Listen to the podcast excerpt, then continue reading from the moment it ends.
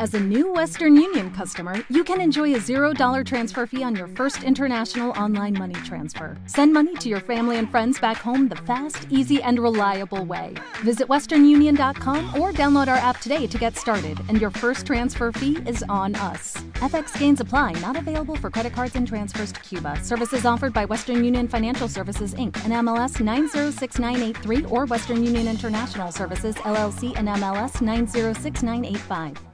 95 tesis. Las 95 tesis de Martín Lutero. Disputación acerca de la determinación del valor de las indulgencias por amor a la verdad y en el afán de sacarla a luz, se discutirán en Wittenberg las siguientes proposiciones bajo la presidencia del R.P. Martín Lutero, maestro en artes y en sagrada escritura y profesor ordinario de esta última disciplina en esa localidad. Por tal razón, ruega que los que no puedan estar presentes y debatir oralmente con nosotros, lo hagan, aunque ausentes, por escrito, en el nombre de nuestro Señor Jesucristo. Amén. 1. Cuando nuestro Señor y Maestro Jesucristo dijo, haced penitencia, ha querido que toda la vida de los creyentes fuera penitencia. 2. Este término no puede entenderse en el sentido de la penitencia sacramental, es decir, de aquella relacionada con la confesión y satisfacción que se celebra por el ministerio de los sacerdotes. 1. 95 tesis.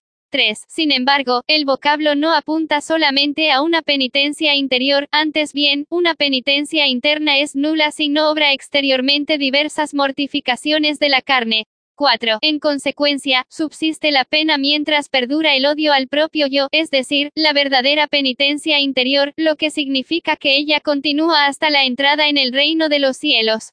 5. El Papa no quiere ni puede remitir culpa alguna, salvo aquella que él ha impuesto, sea por su arbitrio, sea por conformidad a los cánones. 6. El Papa no puede remitir culpa alguna, sino declarando y testimoniando que ha sido remitida por Dios, o remitiéndola con certeza en los casos que se ha reservado. Si estos fuesen menospreciados, la culpa subsistirá íntegramente. 7. De ningún modo Dios remite la culpa a nadie, sin que al mismo tiempo lo humille y lo someta en todas las cosas al sacerdote, su vicario.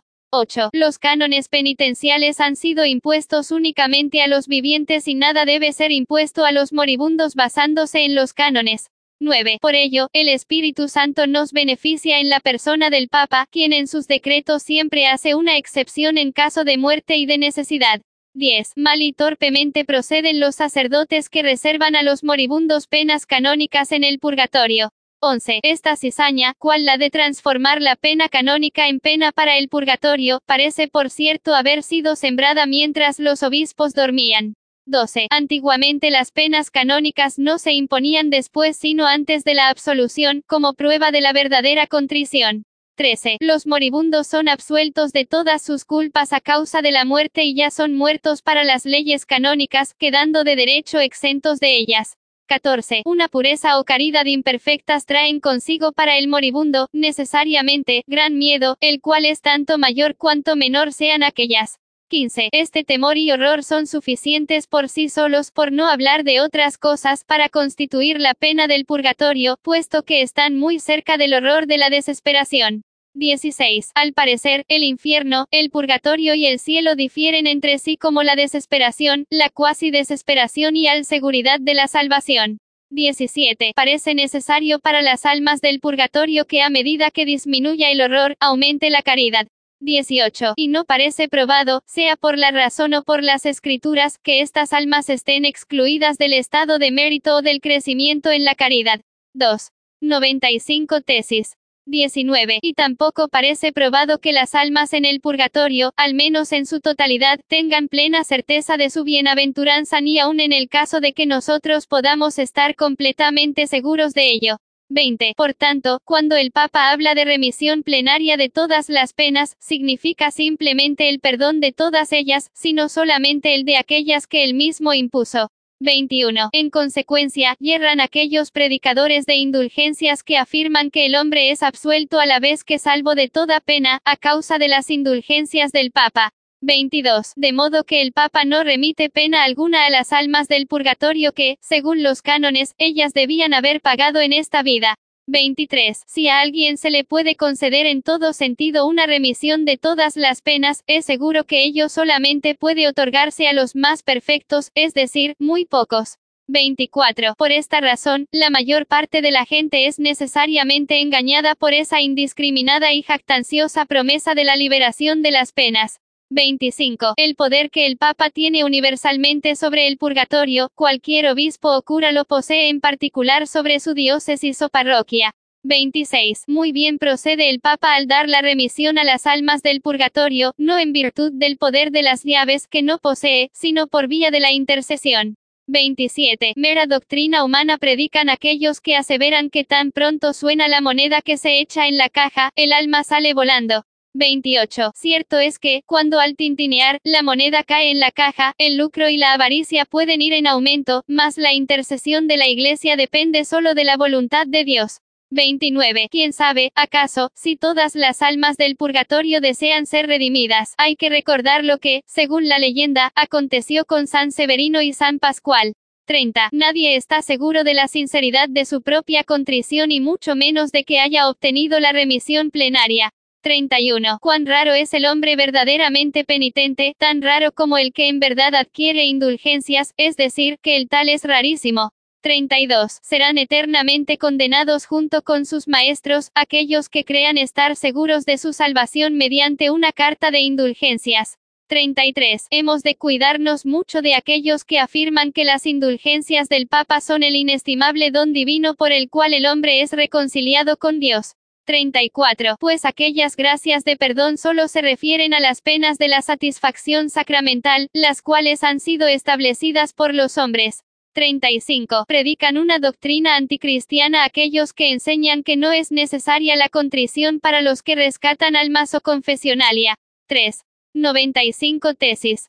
36. Cualquier cristiano verdaderamente arrepentido tiene derecho a la remisión plenaria de pena y culpa, aun sin carta de indulgencias. 37. Cualquier cristiano verdadero, sea que esté vivo o muerto, tiene participación en todos los bienes de Cristo y de la Iglesia. Esta participación le ha sido concedida por Dios, aun sin cartas de indulgencias. 38. No obstante, la remisión y la participación otorgadas por el Papa no han de menospreciarse en manera alguna, porque, como ya he dicho, constituyen un anuncio de la remisión divina. 39. Es dificilísimo hasta para los teólogos más brillantes, ensalzar al mismo tiempo, ante el pueblo, la prodigalidad de las indulgencias y la verdad de la contrición. 40. La verdadera contrición busca y ama las penas, pero la profusión de las indulgencias relaja y hace que las penas sean odiadas, por lo menos, da ocasión para ello. 41. Las indulgencias apostólicas deben predicarse con cautela para que el pueblo no crea equivocadamente que deban ser preferidas a las demás buenas obras de caridad. 42. Debe enseñarse a los cristianos que no es la intención del Papa, en manera alguna, que la compra de indulgencias se compare con las obras de misericordia. 43. Hay que instruir a los cristianos que aquel que socorre al pobre o ayuda al indigente, realiza una obra mayor que si comprase indulgencias. 44. Porque la caridad crece por la obra de caridad y el hombre llega a ser mejor, en cambio, no lo es por las indulgencias, sino a lo más, liberado de la pena. 45. Debe enseñarse a los cristianos que el que ve a un indigente y, sin prestarle atención, da su dinero para comprar indulgencias, lo que obtiene en verdad no son las indulgencias papales, sino la indignación de Dios. 46. Debe enseñarse a los cristianos que, si no son colmados de bienes superfluos, están obligados a retener lo necesario para su casa y de ningún modo derrocharlo en indulgencias. 47. Debe enseñarse a los cristianos que la compra de indulgencias queda librada a la propia voluntad y no constituye obligación. 48. Se debe enseñar a los cristianos que, al otorgar indulgencias, el Papa tanto más necesita cuanto desea una oración ferviente por su persona, antes que dinero en efectivo. 49. Hay que enseñar a los cristianos que las indulgencias papales son útiles si en ellas no ponen su confianza, pero muy nocivas si, a causa de ellas, pierden el temor de Dios. 50. Debe enseñarse a los cristianos que si el Papa conociera las exacciones de los predicadores de indulgencias, preferiría que la Basílica de San Pedro se redujese a cenizas antes que construirla con la piel, la carne y los huesos de sus ovejas. 4. 95 tesis. 51. Debe enseñarse a los cristianos que el Papa estaría dispuesto, como es su deber, a dar de su peculio a muchísimos de aquellos a los cuales los pregoneros de indulgencia son sacaron el dinero aun cuando para ello tuviera que vender la Basílica de San Pedro, si fuera menester. 52. Vana es la confianza en la salvación por medio de una carta de indulgencias, aunque el comisario y hasta el mismo Papa pusieran su misma alma como prenda. 53. Son enemigos de Cristo y del Papa los que, para predicar indulgencias, ordenan suspender por completo la predicación de la palabra de Dios en otras iglesias. 54. Oféndese a la palabra de Dios, cuando en un mismo sermón se dedica tanto o más tiempo a las indulgencias que a ella. 55. Ha de ser la intención del Papa que si las indulgencias, que muy poco significan, se celebran con una campana, una procesión y una ceremonia, el Evangelio, que es lo más importante, deba predicarse con 100 campanas, 100 procesiones y 100 ceremonias. 56. Los tesoros de la Iglesia, de donde el Papa distribuye las indulgencias, no son ni suficientemente mencionados ni conocidos entre el pueblo de Dios. 57, que en todo caso no son temporales resulta evidente por el hecho de que muchos de los pregoneros no los derrochan, sino más bien los atesoran. 58. Tampoco son los méritos de Cristo y de los santos, porque estos siempre obran, sin la intervención del Papa, la gracia del hombre interior y la cruz, la muerte y el infierno del hombre exterior. 59. San Lorenzo dijo que los tesoros de la Iglesia eran los pobres, más hablaba usando el término en el sentido de su época. 60. No hablamos exageradamente si afirmamos que las llaves de la Iglesia, donadas por el mérito de Cristo, constituyen ese tesoro. 61. Está claro, pues, que para la remisión de las penas y de los casos reservados, basta con la sola potestad del Papa. 62. El verdadero tesoro de la Iglesia es el sacrosanto Evangelio de la gloria y de la gracia de Dios. 63. Empero este tesoro es, con razón, muy odiado, puesto que hace que los primeros sean postreros. 64. En cambio, el tesoro de las indulgencias, con razón, es sumamente grato, porque hace que los postreros sean primeros. 65. Por ello, los tesoros del Evangelio son redes con las cuales en otros tiempos se pescaban a hombres poseedores de bienes. 66. Los tesoros de las indulgencias son redes con las cuales ahora se pescan las riquezas de los hombres. 5. 95 tesis.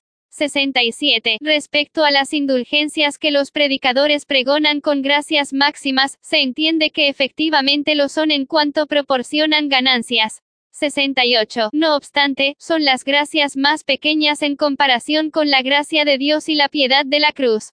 69. Los obispos y curas están obligados a admitir con toda reverencia a los comisarios de las indulgencias apostólicas.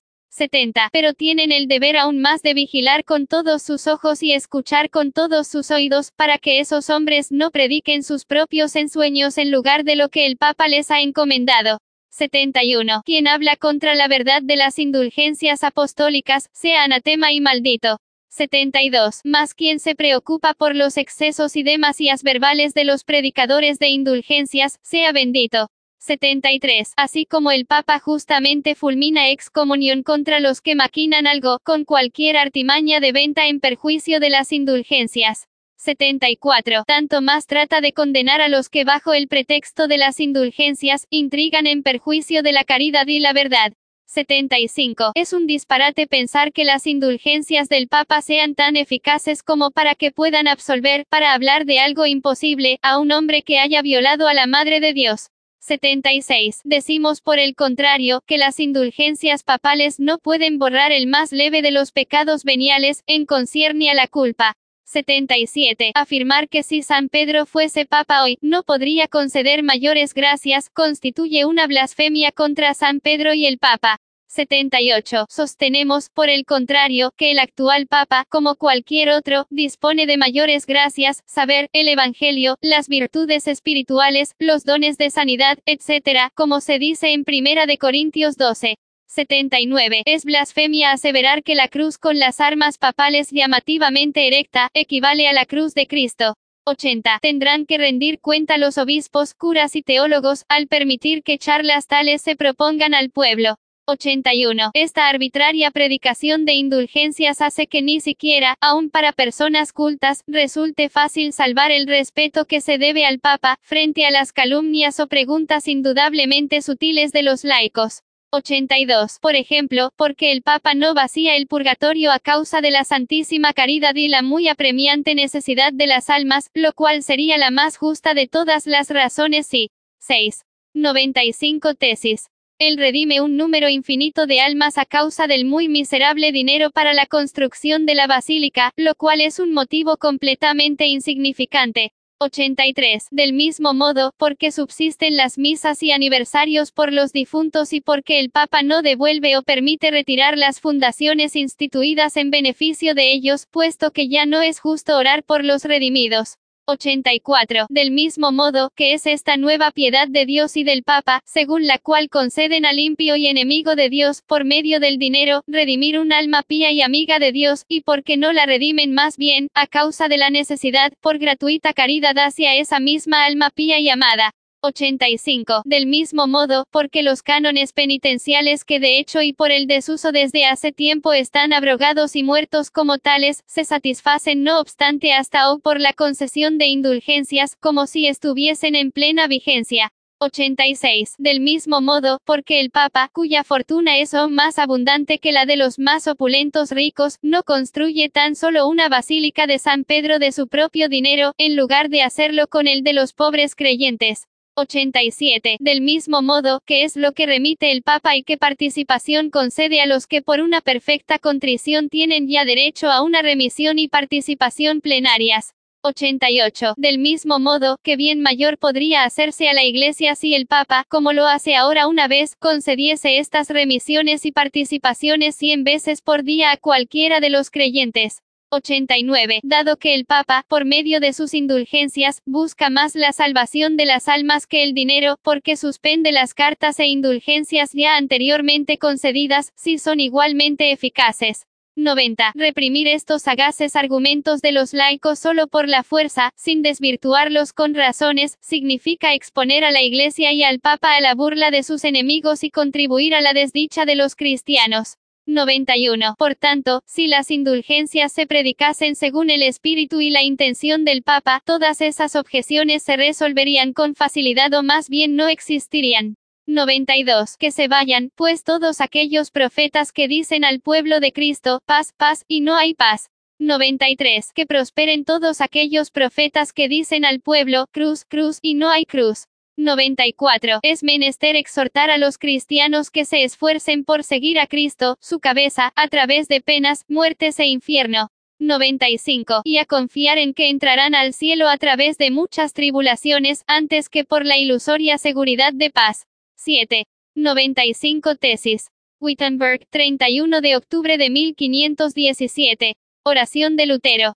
Señor Dios, tú me has puesto en tarea de dirigir y pastorear la iglesia. Tú ves cuán inepto soy para cumplir tan grande y difícil misión, y si yo lo hubiese intentado sin contar contigo, desde luego lo habría echado todo a perder. Por eso clamo a ti, gustoso quisiera ofrecer mi boca y disponer mi corazón para este menester. Deseo enseñar al pueblo, pero también quiero por mi parte aprender yo mismo continuamente y manejar tu palabra, habiéndola meditado con diligencia. Como instrumento tuyo utilízame amado Señor, no me abandones en modo alguno, pues donde yo estuviera solo, fácilmente lo echaría todo a perder. Amén. 8.